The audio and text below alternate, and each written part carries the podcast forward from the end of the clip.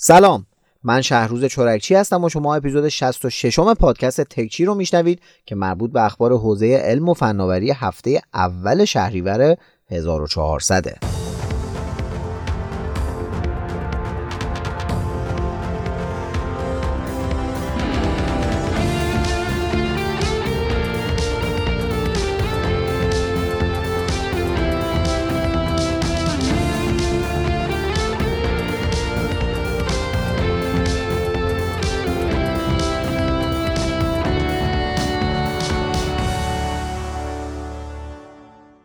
تو هفته گذشتم اتفاقای زیادی تو حوزه تکنولوژی افتاده که من تعدادشون رو برای تکچی این هفته انتخاب کردم.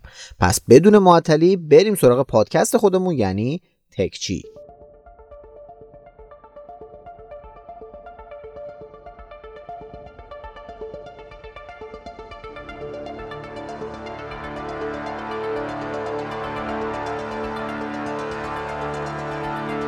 خبر اول این هفته رو اختصاص دادن به تغییر قابلیت لینک دادن توی استوری های اینستاگرام. ظاهرا اینستاگرام به این نتیجه رسیده که قابلیت قرار دادن لینک توی استوری ها محدودیت های زیادی داره و دست کاربرا اصلا توی استفاده ازش باز نیست. برای همین هم می‌خواد فرایند کشیدن صفحه از پایین به بالا برای دسترسی به لینک رو با استیکری با قابلیت لینک گذاری عوض کنه. با اضافه شدن استیکرهای با قابلیت لینک گذاری اگر در حال حاضر صفحتون بیشتر از ده هزار تا follower داره می‌تونین که خیلی راحت توی سایز و اندازه دلخواهتون این لینک رو روی صفحه قرار بدین و طرحهای جدیدتری توی استوریاتون خلق کنین. مزیت دیگه این تغییر اینه که از این به بعد اگر توی استوری لینکی رو بذارین follower اتون به راحتی می‌تونن که از طریق همون استوری بهتون پیام بدن. چیزی که با طرح قبلی لینک گذاشتن توی استوری ها امکان پذیر نبود و عملا هیچ بازخوردی رو از طرف follower افراد به خاطر اون استوری دریافت نمی‌کردن. طبق اعلام اینستاگرام قراره که استیکرهای با قابلیت لینک گذاری از اواسط شهریور به صورت عمومی در دسترس همه قرار بگیرن. خب فکر کنم دیگه از این به بعد توی استوریا به جای بکش بالا بکش بالا باید بشنویم که بزن روش بزن روش. خدا به خیر بگذرونه.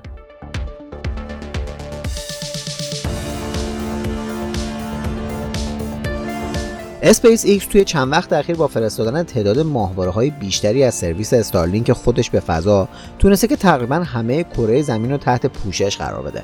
حالا با توجه به این پیشرفت روزافزون و سرعت بالا و پینگ پایین این سرویس این هفته ایلان ماسک توی صفحه توییترش اعلام کرده که تعداد کاربرهای استارلینک از مرز 100 هزار نفر در سراسر دنیا عبور کرده و همینطور درخواست دهنده‌های این سرویس در حال زیاد شدنن. البته توی این توییت هم ایلان ماسک گفته بود که این تعداد از افراد فعلا توی 14 کشوری هستن که ما تونستیم ازشون مجوز بگیریم و در حال مذاکره با سایر کشورها برای گرفتن این مجوز فعالیت هستیم. اگه نمی‌دونیم باید بهتون بگم که قبلا استارلینک اعلام کرده بود که ما تنها در صورتی به فردی سرویس میدیم که کشورش به ما به صورت رسمی مجوز داده باشه. حالا با توجه به این مورد توی این چند وقت اخیری که طرح سیانت مطرح شده یه سری از افراد سودجو داشتن توی فضای مجازی اقدام به فروش تجهیزات استارلینک می‌کردن. اگر به موارد اینجوری برخورد داشتین حتما حواستون رو خوب جمع کنین که وقت پولتون رو هدر ندین. چون که اگه تجهیزاتش که یه چیزی بوده 14 میلیون تومن هم براتون آب می‌خوره رو این افراد حتی بهتون واقعا تحویلم بدن قاعدتا سرویسی از استارلینک توی ایران دریافت نخواهید کرد.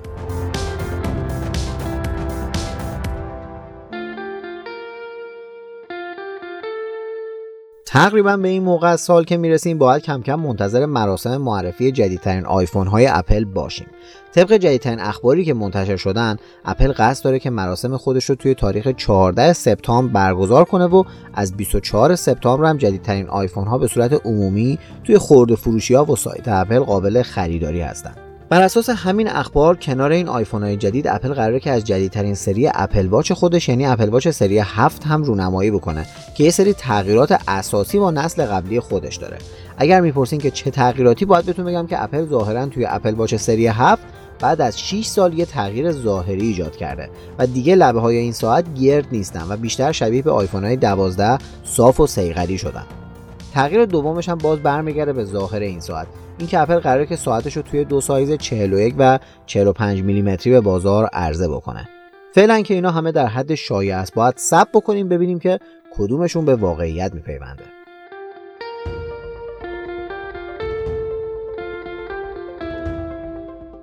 نمی‌دونم که یادتونه یا نه ولی تقریبا 5 سال پیش بود که سامسونگ گوشی گلکسی نوت 7 رو به بازار عرضه کرد و اون فاجعه آتیش گرفتن گوشی ها رخ داد. بعد از اون اتفاق این شرکت مجبور شد که تولید این گوشی رو متوقف کنه و همه گوشی های فروخته شده رو هم پس بگیره.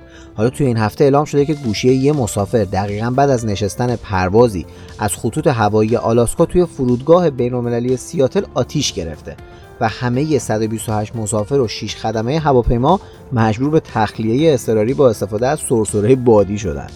پلیس سیاتل اعلام کرده که توی این حادثه کسی آسیبی ندیده اما به هیچ عنوان نوع این گوشی قابل تشخیص نیست ولی خب خود مسافر اعلام کرده که گوشیش گلکسی A21 بوده و به دلیل نامشخصی گوشیش به صورت ناگهانی شروع به آتیش گرفتن کرده سامسونگ هم که دیگه زخم خورده این داستانه اعلام کرده که به صورت جدی داره این موضوع رو پیگیری می‌کنه و به زودی نتیجهش رو اعلام می‌کنه. مشابه این اتفاق توی گوشی های شرکت های دیگه هم میشه دید و دلیل اصلیش هم نوع ساختار و تکنولوژی به کار رفته توی باتری لیتیوم یونیه. این باتری در اثر گرمای زیاد قرار گرفتن تو مجاورت هوا ضربه های نسبتا سنگین یا سری از موارد دیگه آسیب می‌بینن و تو مرحله اول دود و بعد از اونم می‌تونن که آتیش بگیرن. برای همین هم است که میگن به هیچ عنوان باتری گوشیتون خودتون همینطوری تو خونه عوض نکنین چون ممکنه که ناخواسته به باتری آسیبی بزنین و یه همچین اتفاقایی براش بیفته.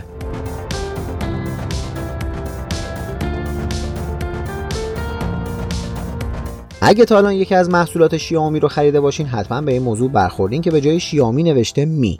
در واقع این می شرکت مادر شرکت های شیائومی و ردمیه که توی این بین شیائومی تصمیم گرفته برای نامگذاری گوشی های هوشمندش از اون استفاده کنه. حالا بعد از این همه سال عرضه گوشی تحت این برند شیائومی می‌خواد که از سه ماهه سوم سال 2021 برای خارج شدن از بازار چین دیگه گوشی با برند می عرضه نکنه و از این بعد این گوشی ها رو تحت برند شیائومی برای بازارهای بین‌المللی تولید کنه. در واقع شیائومی روند تغییر برند رو از چند وقت پیش شروع کرده بود. توی قدم اول گوشی هوشمند میکس 4 رو سری تبلت های پد 5 رو بدون حضور اسم برند می معرفی کرد. یکی از مدیرای شیائومی هم اعلام کرده که بعد از این تغییر بزرگ اسم فروشگاه فیزیکی شیائومی هم از می استور به شیائومی استور تغییر می‌کنه.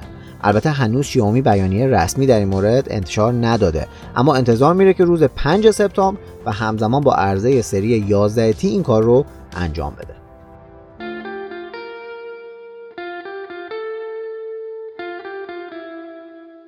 توی تکچی هفته قبل به صورت کامل در مورد آقای ایسا زارپور وزیر پیشنهادی ارتباطات دولت آقای رئیسی صحبت کردم. ایشون توی این هفته تونستن که از مجلس رأی اعتماد بگیرن و از الان به بعد به صورت رسمی به سمت وزیر ارتباطات و فناوری اطلاعات ایران منصوب شدن که خب از همینجا هم بهشون تبریک میگیم. بعد از دریافت این رأی اعتماد سازمان نظام سنفی رایانه استان تهران یا به اختصار سازمان نصر توی بیانیه خواستهای خودش بخش خصوصی از وزیر ارتباطات جدید رو اعلام کرد که بین اونا چندتایی از خواسته‌های چند ساله کاربرها هم به چشم می‌خوره. توی این بیانیه از آقای زارپور خواسته شده که نظر خودشون رو درباره مواردی مثل فیلترینگ، طرح جدید صیانت از حقوق کاربران در فضای مجازی، اقناع و نه اجبار کاربران و کسب کارها به استفاده از شبکه ملی اطلاعات، توجه ویژه به توسعه پهنای باند ثابت کشور، استفاده حداکثری از فضای مجازی، مجوز زدایی، خود تعدد نهادهای متولی مجوزدهی و خیلی از موارد دیگه که واقعا هم زیادن اعلام و موضعشون رو مشخص کنند. منم که یک کار برای این فضای مجازی هم مشتاقم که وزیر جدید ارتباطات در مورد این موارد که بعضیاشون مانع جدی در مسیر پیشرفت کسب و کارها یا حتی جلوگیری از شکل گیریشون هم هست صحبت کنن و ببینیم که نظراتشون چیه.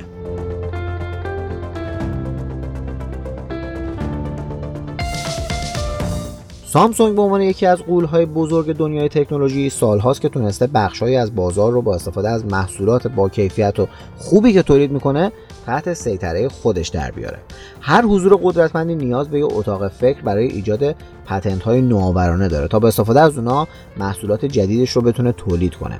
تعداد پتنت های ثبت شده سامسونگ هم به کم نیست و با توجه به گزارشی که این هفته منتشر شد این شرکت تونسته که با حساب 7000 پتنتی که از سال 2021 تا امروز ثبت کرده تعداد پتنت های خودش رو به بیش از 200 هزار تا برسونه. بر اساس همین گزارش بیشترین پتنت های ثبت شده توسط سامسونگ توی آمریکا بوده با 80633 پتنت. بعد از اون توی کره جنوبی با 44 هزار تا و توی جایگاه سوم کل اروپا قرار داره با تقریبا 39 هزار پتنت. اگر بخوام در مورد نتیجه نهایی این پتنت ها براتون بگم می‌تونم به تکنولوژی نمایشگرای تاشو اشاره کنم که سامسونگ اونا رو با استفاده از یه تکنولوژی خیلی پیچیده و خاصی تولید می‌کنه و در حال حاضر تقریبا دست هر شرکتی نیست و شرکت های انگشت شماری تونستن به اون برسن. راستی ویدئوی نگاه اولی به گوشی گلکسی زد فولد 3 جدیدترین گوشی تاشو سامسونگ که همین دو سه روز پیش منتشرش کردم رو دیدین؟ اگه ندیدین پیشنهاد می‌کنم که همین الان که نه ولی بعد از اینکه پادکست تموم شد حتما برین و این ویدیو رو توی کانال یوتیوبم با ایدی شهروز چورکشی ببینین تا به طور دقیق تر با این تکنولوژی جذاب آشناشین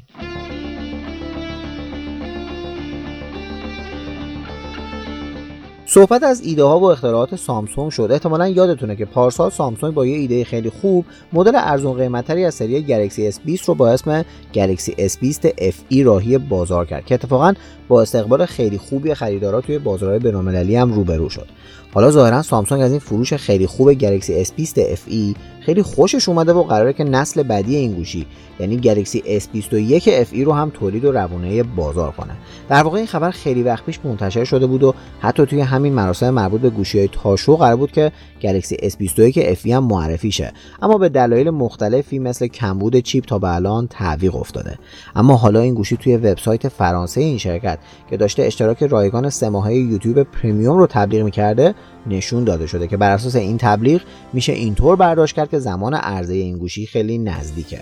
اگه بخوام بر اساس گزارش های دقیقی که در مورد این گوشی منتشر شدن در مورد مشخصاتش حرف بزنم باید بگم که سامسونگ توی این گوشی از یه پردازنده Snapdragon 888 8 گیگابایت رم و حافظه داخلی 128 یا 256 گیگابایتی نمایشگر 6.5 اینچی از نوع AMOLED با کیفیت Full HD Plus و نرخ نوسازی 120 هرتزی دوربین سه‌گانه 12 12 و 8 مگاپیکسلی و دوربین سلفی 32 مگاپیکسلی و باتری 4500 میلی آمپر ساعتی با پشتیبانی از شارژر سریع 25 واتی استفاده کرده. سامسونگ به احتمال خیلی زیاد قصد داره که به هر خریدار گلکسی S21 FE اشتراک سه ماهه یوتیوب پریمیوم رو هم بده. که یکی از بهترین قابلیتاش اینه که دیگه تبلیغات به کاربر نشون داده نمیشه.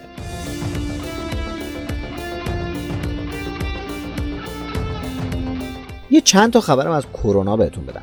خبر اولی این که این هفته چند تا دوز با حمله به یه ماشین حمله واکسن کرونا توی تهران تونستن که 300 واکسنی که توی این ماشین بوده رو به صورت کامل بدزدن و ببرن. خبر دومی که طبق گزارش مرکز کنترل پیشگیری از بیماری های آمریکا به دلیل گسترش گونه دلتا ویروس کرونا اثر بخشی واکسن های این ویروس از 90 به 66 درصد کاهش داشته. خود همین موضوع عاملی شده که این شرکت ها مردم رو تشویق به تزریق دوز سوم واکسن کرونا با فاصله زمانی معینی بکنن. اما از طرف دیگه طبق آمارهای منتشر شده واکسن اسپوتنیک وی به خوبی از افراد در برابر این سویه جدید محافظت می‌کنه و محافظت تقریبا 81 درصدی رو برای کسایی که دریافتش کردن به وجود میاره. خبر سوم این که یوتیوب تو این هفته اعلام کرد که به خاطر مبارزه با انتشار اطلاعات نادرست درباره ویروس کرونا بیش از یک میلیون ویدیو رو از روی این پلتفرم پاک کرده. خبر چهارم و آخری که اتفاقا خیلی هم خوشحال کننده است اینه که توی هفته جاری در روز شنبه استان سیستان و بلوچستان هیچ کشته ای رو بر سر کرونا نداشته. نمی‌دونین که چقدر به خاطر این خبر خوشحالم. دلیل اصلی این کم شدن مرگ و میر ناشی از کرونا رو میشه توی رعایت پروتکل های بهداشتی توسط مردم بعد از اون فاجعه‌ای که چند وقت پیش توی این استان رخ داد و واکسیناسیون گسترده افراد توی این استان پیدا کرد. پس ازتون خواهش می‌کنم تا زمانی که وقت واکسنتون بشه و حتی تا مدتی بعد از تزریق دوز دوم هم این های بهداشتی رو دقیق رعایت کنید اگه خاطرتون باشه تقریبا زمستون سال گذشته بود که رجیستری تلفن‌های همراه به دلیل تبعات و مشکلاتی که روند حضوری ثبت تلفن داشت تقریبا غیر حضوری شد. این تقریبا رو از اونجایی میگم که هنوز مسافران نیاز داشتن که مشخصات گوشیشون رو به محض ورود به کشور توی گمرک فرودگاه ثبت کنن. حالا طبق اخبار منتشر شده قراره که این روند به طور کامل غیر حضوری بشه. این هفته اعلام شدش که وزیر جدید اقتصاد می‌خواد کارگروهی رو با حضور نماینده های دستگاه زیربط مثل ستاد مبارزه با قاچاق کالا و ارز تشکیل بده که این عملیات رجیستری رو تبدیل به فرایندی کاملا غیر حضوری کنند. از طرفی هم معاون فنی گمرک ایران این تغییر رویه رو به خاطر حذف فرآیندهای زاید اعلام کرده. با اجرای شدن این طرح هر مسافری که وارد کشور میشه تا یه ماه وقت داره که به سامانه مربوطه مراجعه کنه و با وارد کردن مشخصات خودش و گوشی که از خارج خریداری کرده کد رجیستری رو برای گوشیش دریافت کنه. البته این سامانه به هر کد ملی و پاسپورت تنها اجازه ثبت یه گوشی رو میده. امیدوارم که این طرح زودتر انجام بشه و افراد فرصت طلب هم مثل گذشته به فکر پاسپورت فروشی و از اینجور کارا نباشن تا دوباره این فرایند حضوریش کنن.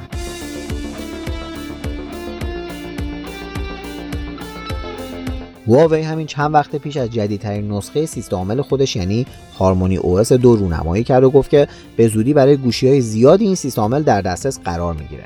حالا ظاهرا این فرایند قراره که یکم بیشتر طول بکشه و هواوی هم که این موضوع رو می‌دونسته گفته که بیا با یه تیر دو نشون بزنیم و جدیدترین نسخه رابط کاربری EMUI خودش رو با ظاهری کم و بیش شبیه به هارمونی OS معرفی کرد. هم کاربرا با رابط کاربری این سیستم عامل بیشتر آشنا بشن هم همین که برای خودش یکم وقت بخره تا به مرحله عرضه عمومی سیستم عاملش برسه. توی طراحی نسخه جدید EMUI هواوی از ترکیب رنگی مشکی آبی و سفید استفاده کرده. توی این طراحی جدید گوشه ها گردتر شدن و از گرادیانت بیشتری هم توی جاهای مختلف استفاده شده تا طراحی خیلی بروزتری رو داشته باشیم. انیمیشن های رابط کاربری هم با الهام از اجرام آسمانی خیلی با جنب و جوش تر ساخته شده تا کاربرا احساس بهتری رو از کار کردن با این نسخه جدید پیدا کنند. هنوز هواوی زمان عرضه نسخه 12 این رابط کاربری جدید خودش رو اعلام نکرده اما با توجه به آماده بودن تقریبی اون میشه انتظار داشت که به زودی برای خیلی از گوشی های هواوی در دسترس قرار بگیره.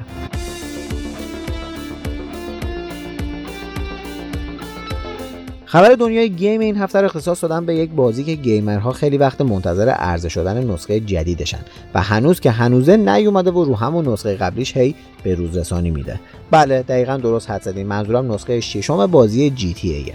این هفته یکی از رسانه های معتبر دنیای game گزارشی رو منتشر کرد که توی اون گفته شده بود که راکستار قصد داره که این بازی رو تو سال 2025 معرفی کنه. بر اساس این گزارش بازی GTA 6 مثل نسخه پنجم تو زمان حال و تو نسخه مدرن شده شهر محبوب وایس سیتی جریان داره. مورد دیگه که در مورد این بازی گفته شده اینه که راکستار نقشه GTA 6 رو جوری طراحی کرده تا بتونه تو هر بخش از این بازی هر وقت که خواست موردی رو تغییر بده و چیزهای جدیدتری رو مثل نقشه بازی فورتنایت به نقشه بازی اضافه کنه. حالا باید بشینیم و ببینیم که واقعا این تاریخ حقیقت داره یا اینکه قرار این بازی به دست نوه هامون برسه. من که بعید می‌دونم این بازی 2025 عرضه بشه و احتمالا سریعتر از این حرفها میاد.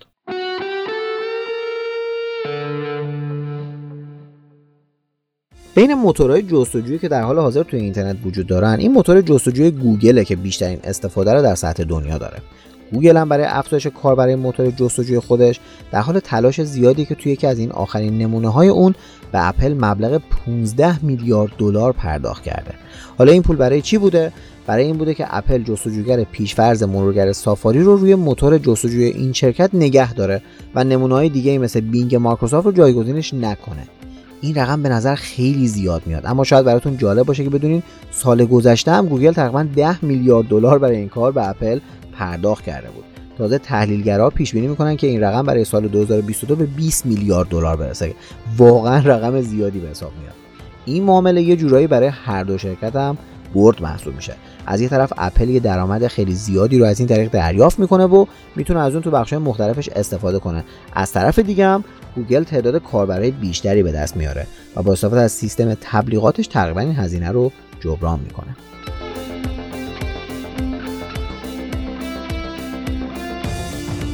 بازار ساعت های هوشمند تو چند سال اخیر به خاطر افزایش قابلیت ها و کارایی های این گجت های دوست داشتنی خیلی رشد کرده و شرکت های مختلف هم از این بازار سود خوبی به دست آوردن. تو این هفته یکی از بزرگترین مؤسسات فعال در زمینه تحلیل بازار گزارشی رو منتشر کرد که نشون می‌داد اپل با اقتدار تمام با در دست داشتن 52.8 درصد از بازار در صدر جدول ایستاده و بعد از اون هم شرکت های سامسونگ و گارمین قرار دارند بر اساس لیست منتشر شده توی این گزارش اپل واچ سری 6 محبوب ترین ساعت هوشمند بازار تو سه ماهه دوم سال 2021 بوده. بعد از این ساعت به ترتیب اپل واچ SE و گلکسی واچ اکتیو دو سامسونگ هستند. شاید براتون جالب باشه که بدونین توی آلمان اپل واچ محبوبیت خیلی زیادی حتی بین افراد مسن داره و دست سالمندان زیادی من این ساعت رو می‌بینم که هم خیلی تو دستشون باحاله و هم بهشون تو کنترل سلامتیشون حسابی کمک می‌کنن.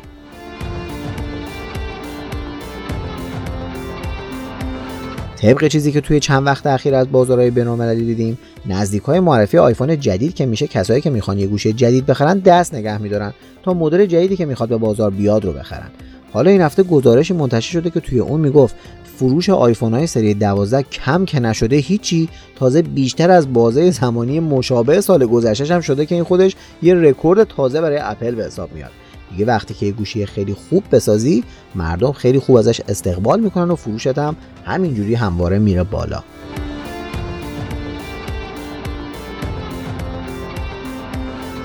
شیائومی هم این هفته اعلام کرد که بعد از عرضه دستبند هوشمند Mi Band 6 تو بازار چین حالا نوبت به بازارهای بین‌المللی رسیده و به زودی این دستبند تو بازار سایر کشورها هم عرضه میشه.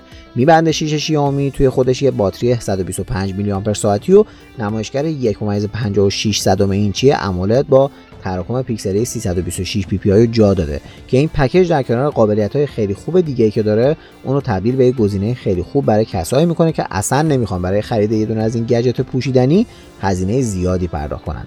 در ضمن مدل بینالمللی این دستبند هیچ تفاوتی با مدل بازار چین نداره و دقیقا همونه اما زبان پیشفرزش دیگه چینی نیست.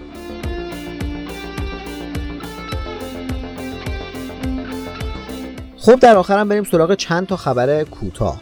بر اساس آمارهای به دست اومده از بازار بین‌المللی بازار انواع کامپیوترهای شخصی توی سه ماهه دوم سال 2021 رشد 17 درصدی داشته. این رشد رو میشه یه نشونه مثبت از برگشتن زندگی مردم به حالت عادی بعد از گسترش ویروس کرونا به حساب آورد.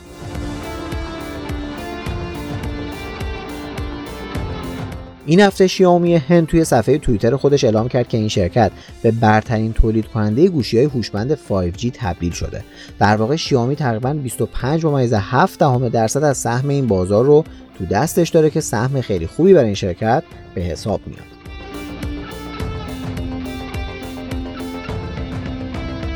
پلتفرم Airbnb که در زمینه اجاره دادن مکانهای اقامتی فعالیت می‌کنه. این هفته اعلام کرده که قصد داره تا 20 هزار نفر از پناهجوهای افغانستان رو که به خاطر به حکومت رسیدن طالبان از این کشور فرار کردن به صورتی رایگان اسکان موقت بده و هزینه اقامتشون رو تأمین کنه.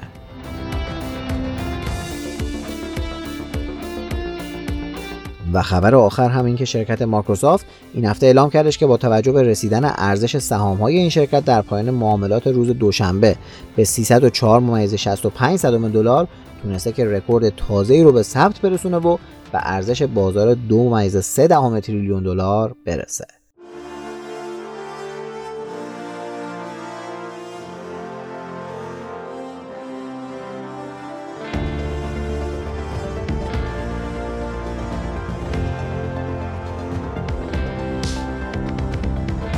خب خب خب به پایان تکچی 66 رسیدیم. ممنون از مختار رزجوی عزیزم برای تدوین این قسمت از تکچی. تیم کاروتک هم توی تهیه متن این اپیزود به من کمک کردن که خودشون یه رسانه فناوری و سرگرمی و تو سایتشون انواع مطالب خبری و آموزشی این حوزه رو تولید می‌کنن.